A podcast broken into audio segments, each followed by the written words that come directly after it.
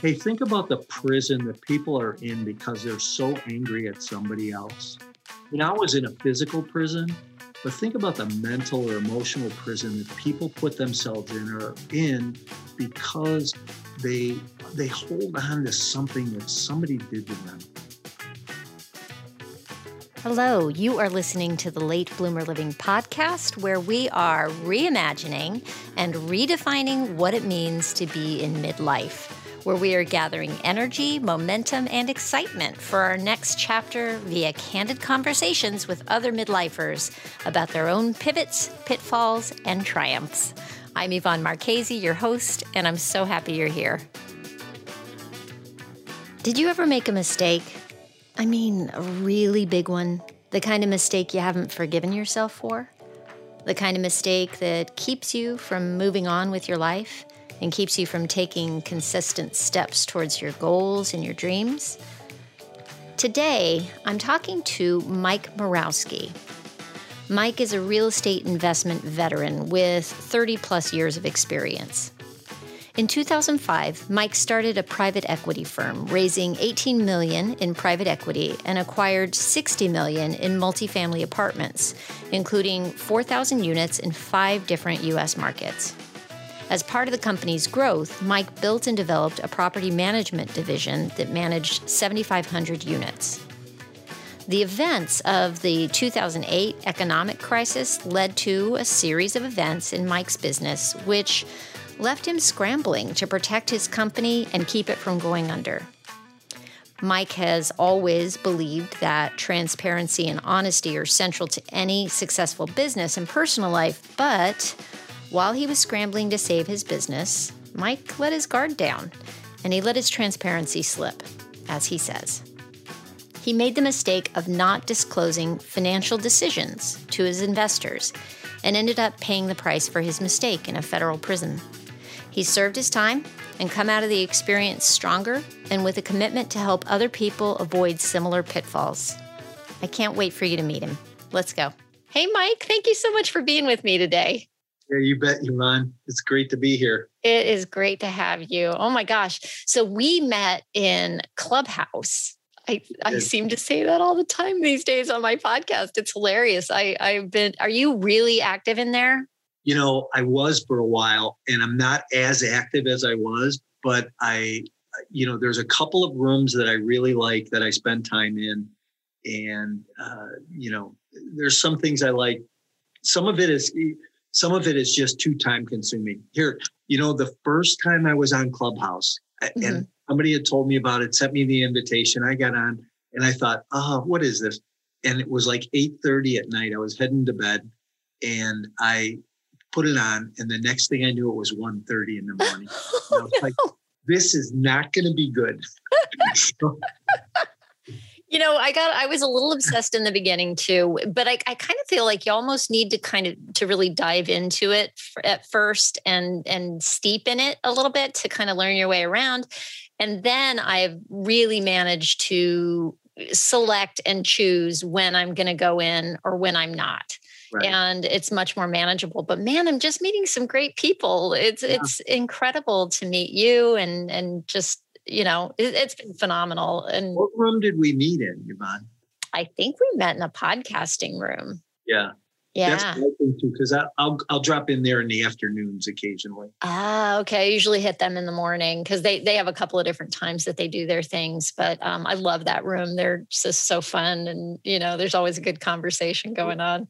So, well, anyway, so the reason well, you contacted me afterwards, and once I went to your website and saw your story, I was like, oh, yeah, this is incredible. Uh, I really would love for my audience to hear your story and and what you've managed to do and how you've turned some things around. So I'm just going to let you start us off. Okay. Well, you know what I was thinking about was what you said before we started this whole show. And you said some of your listeners say to you that you have people on that just really have it together. Mm-hmm. And, you know, isn't that the perception today of social media and yep. all of these things out there that everybody has this perfect life, that things are so great and things are so good, right? Yeah. And you know what? it maybe in in people's lives things are like that, but I think there's times that there's breakdown and and things do fall apart. You know, hey, I built a couple of great companies over the years. I've been in the real estate space for 30 years. I built a uh, a great real estate sales team. I sold over 100 houses a year for eight nine years consecutively. I went in the apartment business. I've done things that that people go, "Are you kidding me?" I, I raised 18 million dollars in 30 months, bought 60 million dollars worth of real estate, 4,000 apartments in five different states. Um, I built a property management company managing 7,500 units all in 30 months. Wow. I scaled a business way too fast, grew really big, uh, too many employees, over leveraged. I, I, I, have a handful of reasons that um, I failed. Okay. So, yeah, from a perception, from a standpoint, you know, I, I had this great thing going on. Yeah, everybody on the outside looking in at you is looking at you going, man, what a rock star. Yeah. Right? Right. right. Yeah. And what was going on behind the scenes there? Well, well, here, here's an interesting thought, right? So I'm in church one day and I say hi to a guy behind me and I hear his wife say to him, Who's that? And he goes, Oh, that's the CEO of. And I think, wow, look at me, right? Where's my identity at that point? Where's my thought mm-hmm. process? Who am I? You know, I'm this great guy. Well, my ego, my pride kind of, you know, getting out of check because I've done all these great things and really scaled this business. And, um, you know, 2008 rolls around, the world goes into this economic crisis, the worst that's ever seen like hitting a, a, a, brick wall in a freight train at 200 miles an hour. Mm-hmm. I, I, remember sitting at lunch with my CFO and the news happened to be on. And I said, man, we were watching people carry boxes out of Lehman Brothers by the droves. Right. And I remember saying, man, we're screwed, aren't we? He goes, yeah, we're in big, big trouble. And, and, you know, it was that conversation that, that kind of things started to come off the rails at that point. And uh, I tried to save my company. You know, things started to get very unstable. I, I grew this company that was over leveraged, uh, undercapitalized, and um, too many employees, and and not paying attention to the red flags, to the things going on around me. And that's just from a high level, right? That's not even getting granular in anything. Mm-hmm. And all of a sudden, 2010 rolls around. My company is struggling financially, and I have 38 different companies. So I decide, hey, I'm going to try and save this. Uh, thinking we're in a recession.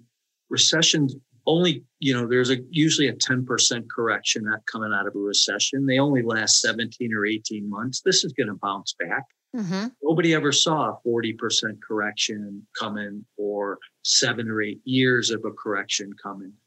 And so I decided I'm going to start moving money between companies. So I want to take money from companies that are operating well and are profitable and move it to companies that are non profitable. Now, Yvonne, that wasn't the problem. Matter of fact, my accountant, my attorney said, hey, you can do that. Just leave a note, you know, put promissory notes between the companies when the markets churn and things start to come back, put the money back, you'll be fine. Mm-hmm. Well, I didn't disclose it to my investors. And because I didn't disclose it to my investors, I wound up being charged on wire fraud and mail fraud charges and sentenced to 10 years in, per, in federal prison. Wow. So, you know, you have this perceived perfect life or good life or there are things going on. And, but all of a sudden, you know things change. And and we can make choices and decisions in our life that cause things to change just that fast. Yeah. And i think that we have to we have to be cautious and and watch what's going on around us and pay attention to things around us. And i don't think we do that enough. Yeah. Yeah we you get on the uh the the treadmill right? Mm. and it's going and you're just trying to stay on. Yeah keep yourself from flying off that treadmill. And if you're setting that speed too high, it's easy to uh, to lose awareness. Yeah. And yeah, Yeah. So wow. So you ended up having to serve time.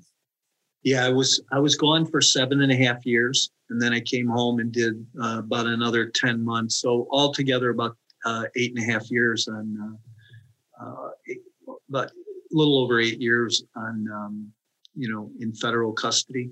Yeah. Which um, uh, which is a different lifestyle. It's a different world. Um, but here, I'll tell you. So, you know, I went to prison thinking, "Oh my God, my life is over. What's going to happen? What did I do? What got me to this place? What am I, you know?" And I thought that it was the worst it could possibly be. Well, I'm I'm in prison about 17 days, and my wife decided she was going to leave me.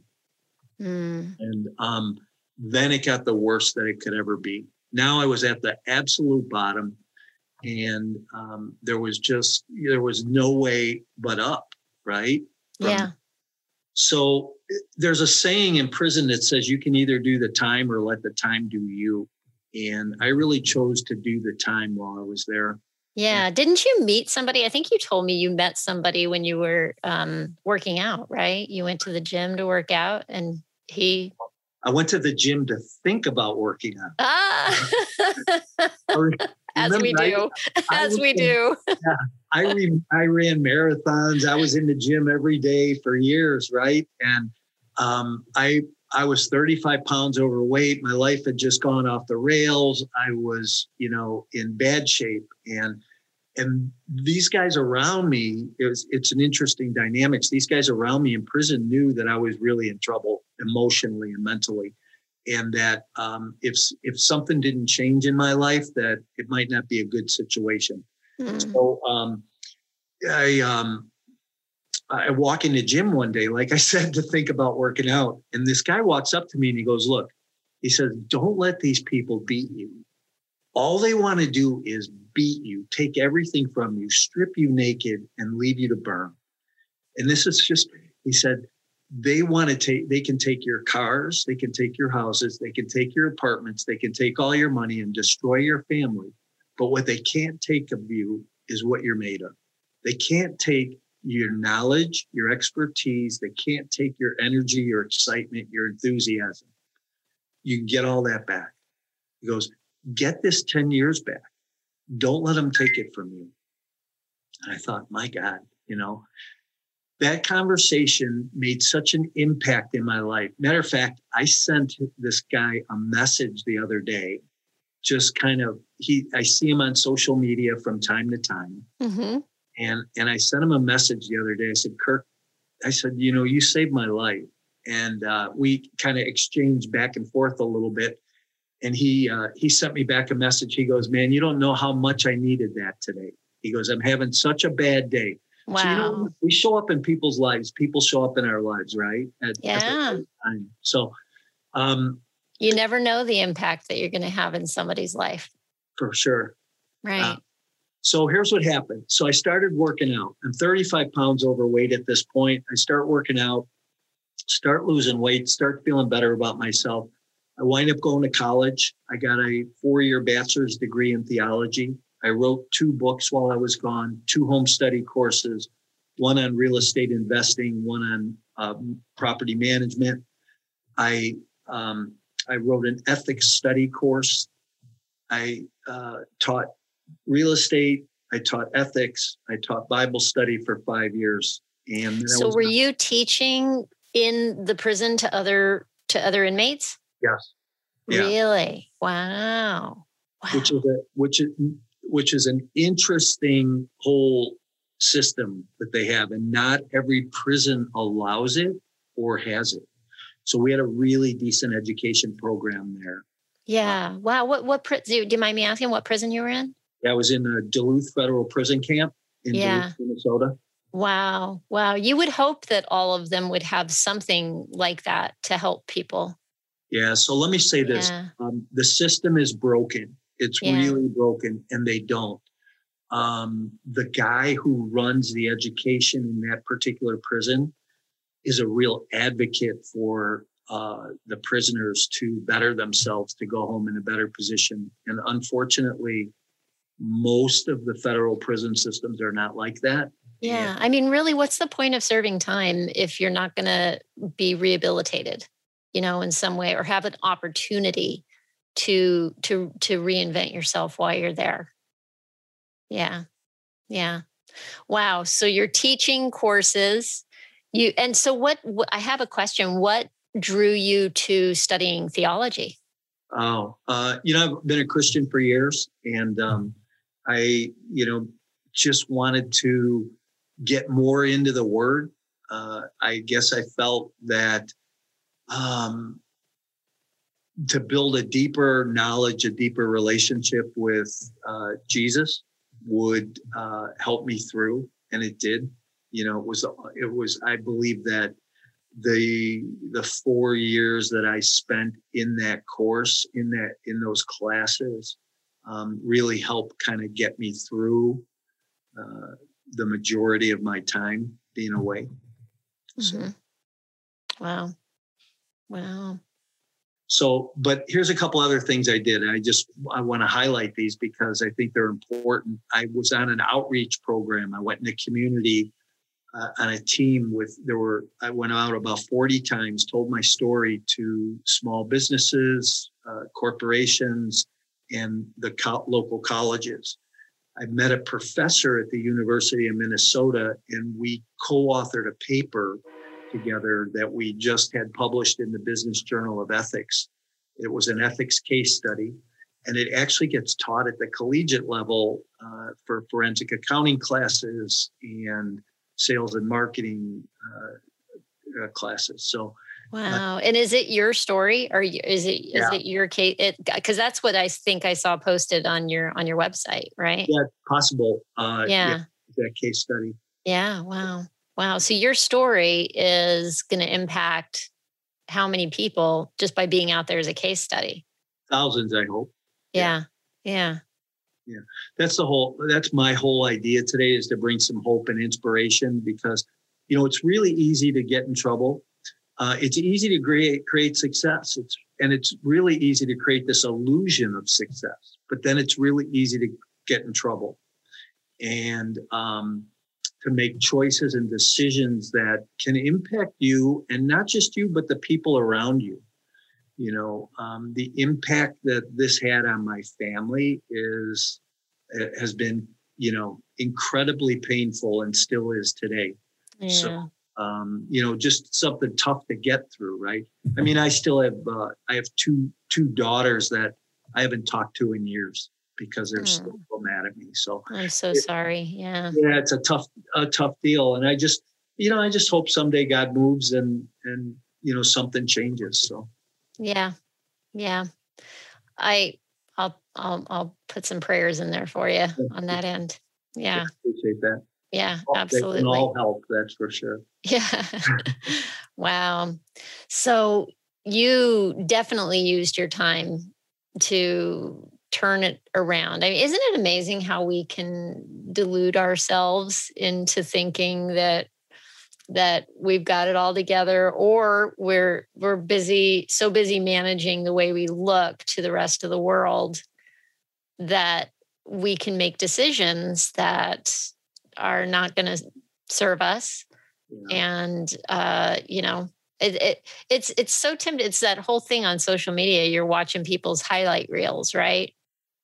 And how often do we share the real challenges and the things that could actually help people by letting them know they're not alone you know? Uh, it's it's it's an amazing thing to be able to share this you know really we can serve other people in our brokenness so much more than we can in our wholeness you know it's kind of it's kind of an interesting dynamics how much more we can we can help people grow uh, because of uh, being vulnerable or authentic, right? Yeah, we're all broken. Yeah, I mean, absolutely. Right? It's it's not it's nothing nobody comes out unscathed of this this thing we call life. Right. We've all got we've all got our trauma, we've all got our, you know, the things that uh that keep us down and uh you know, some people are better at uh kind of covering it up and making it all look good. Yeah, right. but hey, I read a I read a quote this morning that I thought was really uh, kind of um, interesting. But I was just you know you read the bios on Clubhouse and about people, and and this woman had a quote that said, and it was a it's by Walt Disney, but it said, uh, "It's always fun to do the impossible." I thought uh-huh. how how uh, how interesting to uh, um, to think that through, right? And, yeah. You know, who I listen. I never thought that I'd get through prison. I really didn't, and yeah. um, and I did. And you know, today I can use that for for greater good. So. Yeah. Wow. Well, good on you for for for getting through and and turning it around so you spent like the seven and a half years actually in the prison right, right. and then and then comes time to to come out were were you then you said you were still in custody though were you limited to staying in your home? How what did that look like for you? Yeah when i came home you're on uh, i went to the halfway house for about a month and then mm-hmm. i went to home confinement. So you go and you you know you're basically you can't leave the house um because you're on home confinement right? You know if you have a job or you have to go somewhere you have to check in and you know they monitor you so.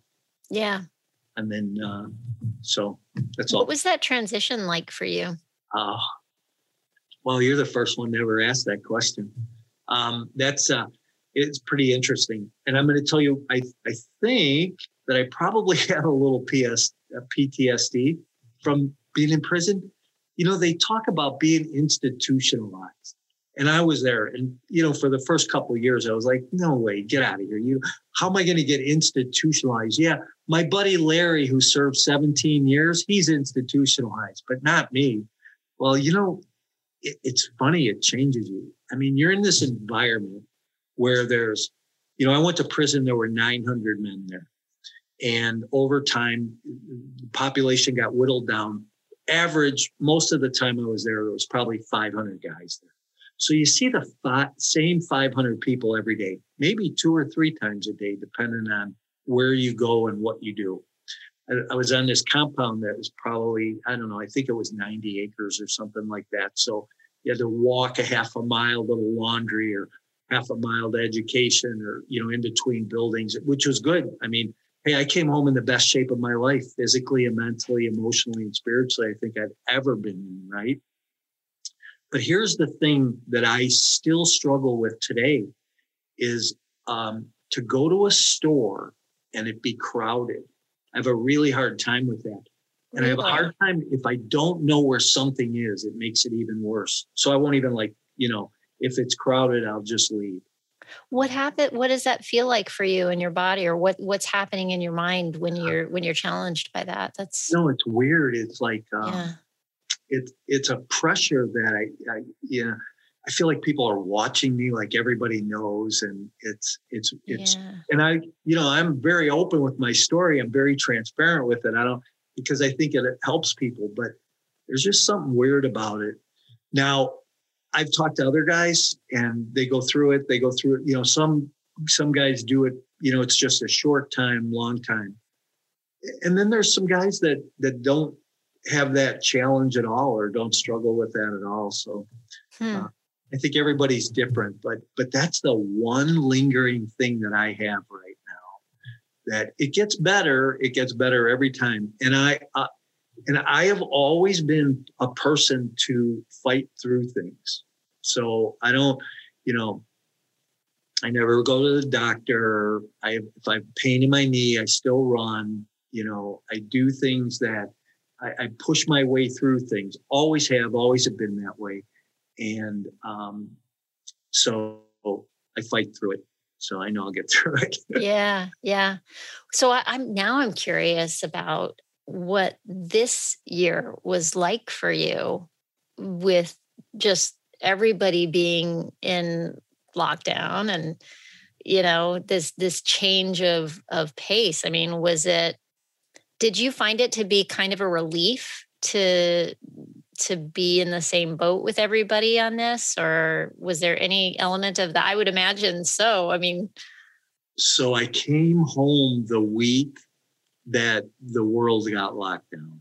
Really? Yeah. Wow. and um, i went to a friend's house for a couple of months and uh, um, i said man isn't it interesting how god works and you know now the whole world's locked down. Everybody's locked down. I don't feel so bad. I can't go anywhere. You know so it was a little easier to adjust in that. I didn't realize the timing was like that for you. That's crazy. Oh my gosh how how how blessed are you that you weren't still there for this? Right, right? Yeah. yeah. Well and and so here's a funny story right? So i was sick like two weeks before i came home from prison and I was really sick. And I really? think they probably had uh, COVID, huh. but they weren't calling it that. They tested right. me for the flu. But I, it was a Thursday night. We're watching TV, and now in prison's a funny thing with TV and and and that whole, uh, you know, there's dynamics that go around who runs the TV room and where you sit, and I mean, it's just crazy. You got a pecking order, right? Yeah. Oh goodness, it's terrible. Oh.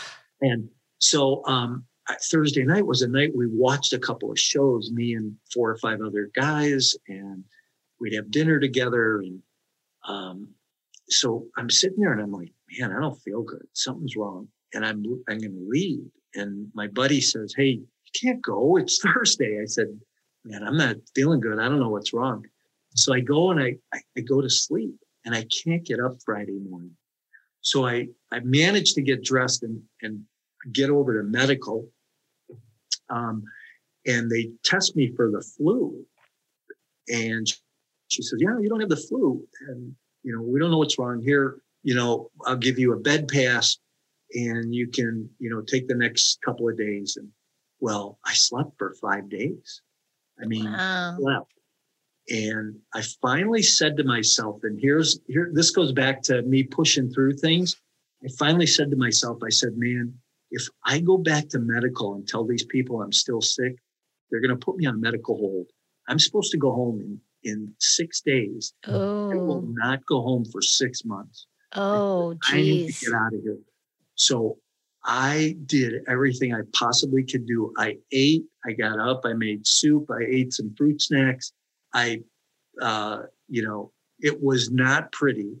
Yeah. Was anybody uh, sick around you? Did you? No. Did you, no. no and all my wow. there was one other guy in the unit who was really sick and um, i think he had it but he had it a lot worse than i did but i fought through it he fought through it ultimately and yeah um, when I came home and they were starting to call it COVID and they locked the world down, I was like, man, that's probably what I had. Maybe. Who knows? Like how many of us, eh, yeah, how many people had it with before we knew what to call it, right? Wow, that's amazing. And thank goodness that you were in the shape you were in because you took care of yourself while you were in there. And that probably helped you to push through. yeah, helped a lot. Yeah.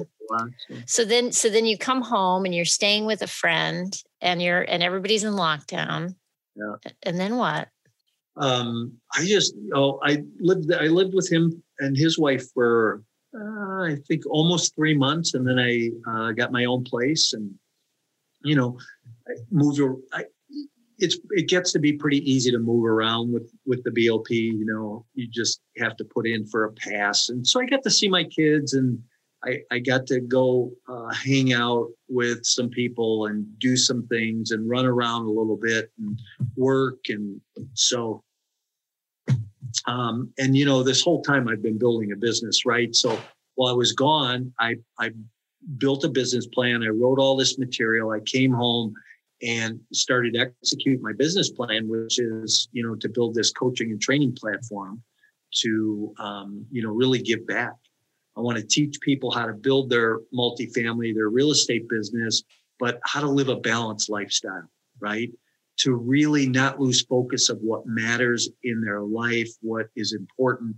You know, I think you and I both uh, do a mission for people or do a service for people where we try to help people really realize what life's about, right? What's mm-hmm. important. I mean, you know, as much as I thought my family was important before I, I, I got in trouble, and that my whole thing was I was doing everything for them, I wasn't there emotionally.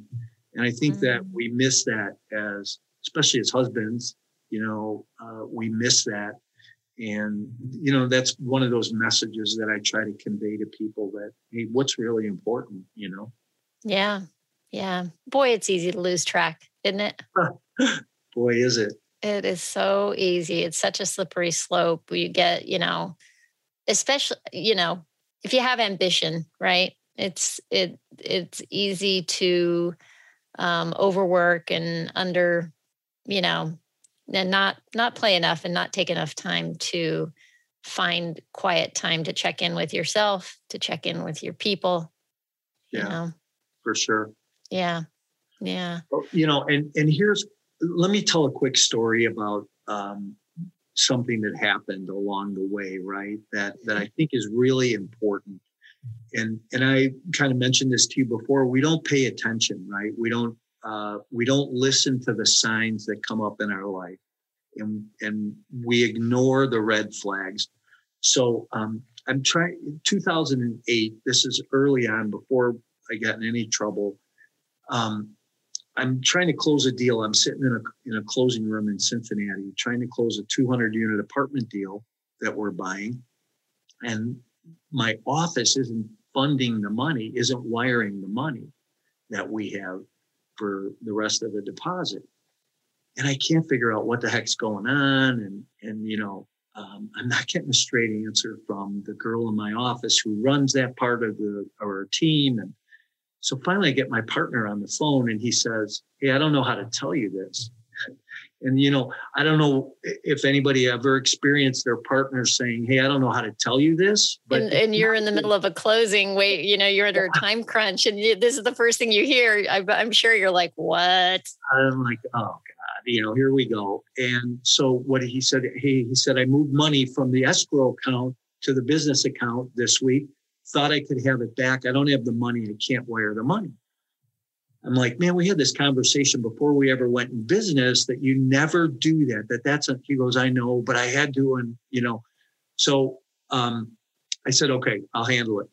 So I wind up dry closing, which means I signed all the paperwork and said, I'll have it funded by Tuesday. This is Wednesday. So they're going to give me till Tuesday. I go home. Ultimately, I wind up raising the rest of the money, getting the deal closed, and, and we wind up taking possession of it the following Tuesday. But meantime, remember that was Wednesday. I never talked to my wife about business, never told her anything that was going on. I, once in a while, I'd say, Hey, we closed another deal, or I got a new investor, or met this person, or but I just, she worried so much. I hated for her to worry, right? And I never mm-hmm. wanted to put that kind of stress on her. So, um, on Friday night that week, we go to dinner with my partner and his wife. And on the way home from dinner, she says, I don't trust him. and mm. I hmm. go, I go, uh, so as a good husband, I go, and now remember, she didn't know what happened on Wednesday. Okay. Mm-hmm. But that was enough to not trust him. And I said, listen, honey, I said, I have this under control. Don't worry about it. Thinking I'm being a good husband. And what I should have said was, Tell me more about that. What do you mean about that? I should have found out, gotten her world and, and, and figured it out, right? But we miss these red flags. So then a week later, I'm out to lunch with my attorney. And my attorney says, uh, um, Hey, I don't know what he's up to. And I don't know what you guys are doing, but you don't need him and I don't trust him. I'm like, ah, don't worry about it got it under control. And I didn't have anything under control, but you know, I'm was trying to play it all off. And you know, we we need to pay attention to that kind of stuff in our lives. And that's just a couple of situations that that's happened with. But um, I'm more um, conscientious of that today because I think that um, those types of things might have kept me out of trouble, right? If I would have paid attention, found out a little bit more, dug in a little more. Yeah. How did all that play into the bigger picture? Yeah. So, um, um, you know, my partner and I were friends for about 25 years before, you know, um, we went into business together. And I, listen, when I started this this business, I had no idea where we were going to go. I mean, we, I said, "Hey, come on, let's do this," and um, you know, let's start a company, and we can have 50, you have fifty percent, I'll have fifty percent. Never should have done that, and um, but I had no idea where it was going to go. And before I knew it, we had you know sixty million dollars worth of real estate, and he was running you know millions of dollars of rent through his hands, and I thought he was handling it, and he wasn't. Um, so you know we tried to cover things up and and didn't work and so um so and is that where the disclosure your lack of disclosure to the investors is that where that came in and that's that's what ended up being your downfall yeah that yeah. was yeah that was the big part you know it was just that i didn't disclose to my investors what we were doing business practice wise and it was a lot of bad mistakes i made you know i mean I bought too much property way too fast. I was over leveraged. Um, I was 85% loan to value on $60 million worth of real estate, which, you know, any bank in their right mind should have never been giving us money like that. Um, they should have forced us to be at 65, 75, 70% L, LTV. And they just, you know, nobody was paying attention back then. It was a big bubble, was, and everybody was the money was flowing from right. Money, how much? Yeah, here, just sign here, take it. Mm-hmm. You know, and they were throwing money at people. So, yeah, it was a it was a big problem. So, wow, yeah. wow. So, if you had if you had done it, I'm just curious. If you had listened to your wife, what do you what do you think would have would have been different? Um, I think that um, well, so if I would have listened to my wife and had the conversation with her, when I had the conversation with my attorney a week later, I might have paid more attention to what mm. he did. And I might have stepped back and looked because about a month later, my CFO comes to me and says, Let me buy him out. He said, I'll buy him out. We'll straighten this all out. I said, no, he'll never sell. I said, let's just straighten it out. We'll give you a piece of the deal. And, but see, these things happen. Those were just three things that happened along the way that, that if I would have acted differently, you know, I think we have choices every day in our life, right? Mm-hmm. We can, we can pull up to a stoplight and turn right or turn left. Which way do we go? And, and I think it makes a difference which way we go in our life, what we do those choices that we're faced with are choices that um, define us, make us, break us. You know, they do a lot of things. And I think that we tend to not, you know, as a CEO running a company, as a business owner, as a man or a woman running a team or an organization, you have to make choices, you have to make decisions, and sometimes you have to make them really fast. Um, and I always said to myself, and one thing I always learned, um, and uh, you know, Steve Jobs, Bill Gates, they they always have talked about making smart choices quickly and living with the consequences. Mm. And I always believed that, you know, so I made the choices and I made the choice to go down with the ship too. So, um, yeah, I'm, I'm an overly responsible person, I guess, from that standpoint. Yeah. So, and, and listen, I broke the law. Don't get me wrong. You know, I'm not saying I didn't do anything wrong. I broke the law. I didn't tell my investors what I was doing and I should have. Um, did I deserve 10 years in federal prison? No, um, I didn't. Did it served me well. Yeah, it served me well. I mean, looking back on it now, you know, it's okay. It's going to be fine. Yeah. But, you know, I kind of got thrown under the bus.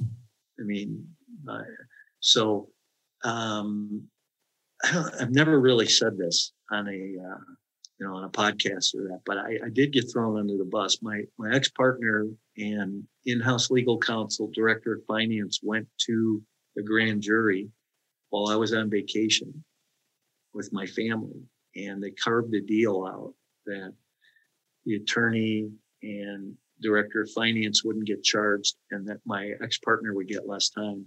So he wow. served about thirty months. Um, wow. I served wow. about 84. So yeah.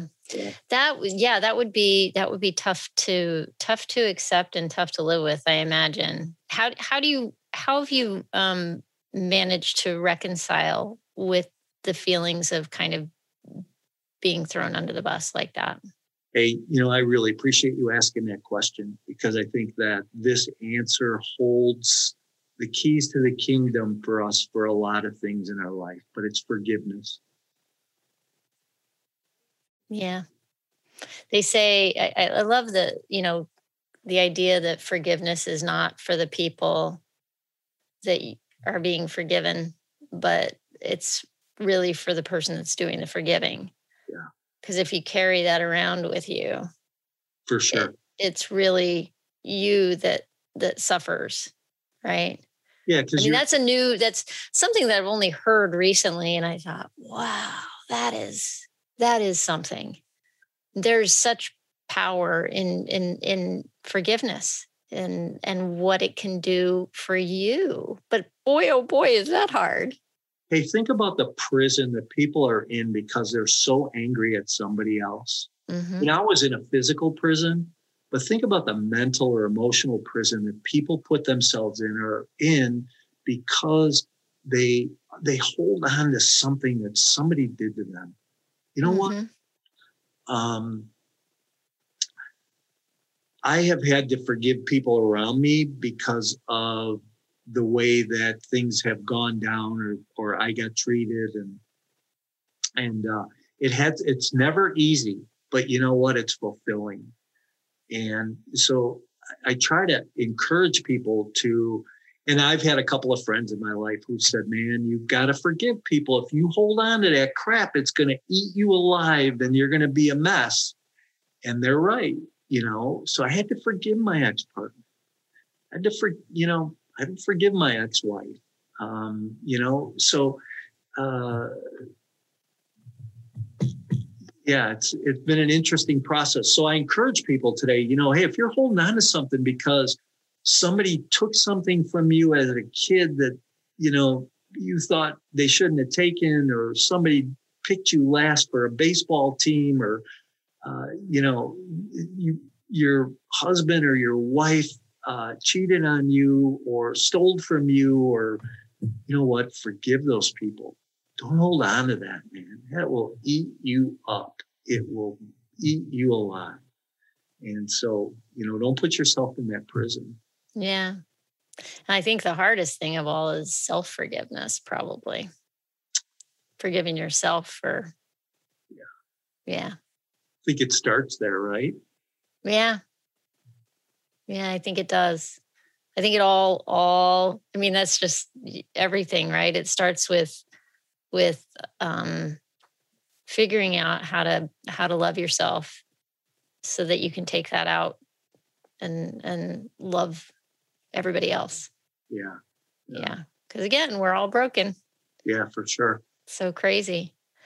Oh my goodness. You came out of you came out of prison with a business plan and you're working it and you're coaching.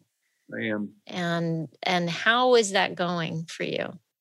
Uh, you know, it's like any new business, any new startup. It's slow to start, but uh, it's fulfilling. I enjoy what I'm doing, and Good. know that the people that I work with have grown a lot. So I work in the real estate uh, investing, multifamily, mostly uh, investment space helping people grow their business. You know, and I work in that box, right? I teach all the basics, all the fundamentals, all the things that you need to know to to to move your business forward. But really, what I I like to talk to people about is um, outside that box, and that is, you know, who are you? How are you doing? Where are you at um, emotionally, mentally? Right? How do we help you grow? because unless we grow personally, we don't grow professionally. In order to grow professionally, you've got to grow personally. So, uh, so my goal is to help people do both, right? And to go to to get to the next level in life by growing. Yeah, and thus the name of your business, which is my core intentions. Core intentions, right? yeah, That's yeah. good. Great segue. Yeah. so, oh my goodness. I mean, there's there's so much to unpack here. It's it's it's amazing. What an amazing story you have. And I applaud you for the work you did to to come out stronger and uh and you know yeah just the self work that you did to to get through it is incredible and inspiring thank you i appreciate it yeah. yeah um so what's coming up for you what's what's going on in the world next you know, uh, I have a couple things going on this year. I do a couple of boot camps. I just had one uh, called Understanding Multifamily. My next one will be multifamily acquisitions, and then I'll do one on on uh, property management. In October, I'll do a three day summit where last year I did it. I had uh, 20 speakers from around the country that are all multifamily experts, people, men and women, a lot smarter than me uh, that come to a table and we all, you know, talk over three days about how to grow your business and techniques and systems and strategies. So, plus, uh, you know, my first book came out last year, and hopefully this year, I it's in the hands of the editor right now, but I'll have uh, my property management book that'll come out this year. Gotcha. Wow. And does that have a name yet or a title? Yeah, that's uh, winning strategies for property management. Great. And the other book was uh, Exit Plan, right? Yeah. Exit Plan, your complete guide to multifamily investing and why you need an exit plan. You know, I wrote that because I, I spent hundreds of thousands of dollars over the years on coaching and training, books and tapes, seminars myself, always walked away empty, like something was missing. People always taught you how to find a deal, how to buy a deal, how to get in it, how to operate it. Nobody ever taught you how to get out. Nobody ever taught you the importance of planning to get out. You know, there's a hmm. saying in real estate that says you make money when you buy the deal, but you don't realize it until you get out. Hmm. So they, you know, you got to finish that whole statement. So yeah, yeah. Wow, wow, wow, wow. Well, man, good luck with everything. I'm so glad that we connected and got to meet. Yeah. And I'm excited for people to hear this. Um, any last thoughts before we wrap up or anything? Yeah, you know, I just if people want to go get my book, they can. Um, they can uh, go to my website at mycoreintentions.com forward slash exit plan, and you can download a free copy there. Great. Yeah. Great. Fantastic. Thank you. Thank you for your time. I appreciate it. Yeah, thank you. I appreciate it. Well, there you have it. I love Mike's story because it serves as a reminder to me that we can absolutely reinvent ourselves at any time and under any circumstance. Think about that. And hey, real quick before you go, did you have a key takeaway or an aha moment from today's episode? If so, please be sure to share it on social media or leave a review in the Apple Podcast app. Reviews help other people find this podcast, and I'd really appreciate your feedback. Thanks so much for listening. I hope you have a fantastic week. Stay safe and well. Talk soon.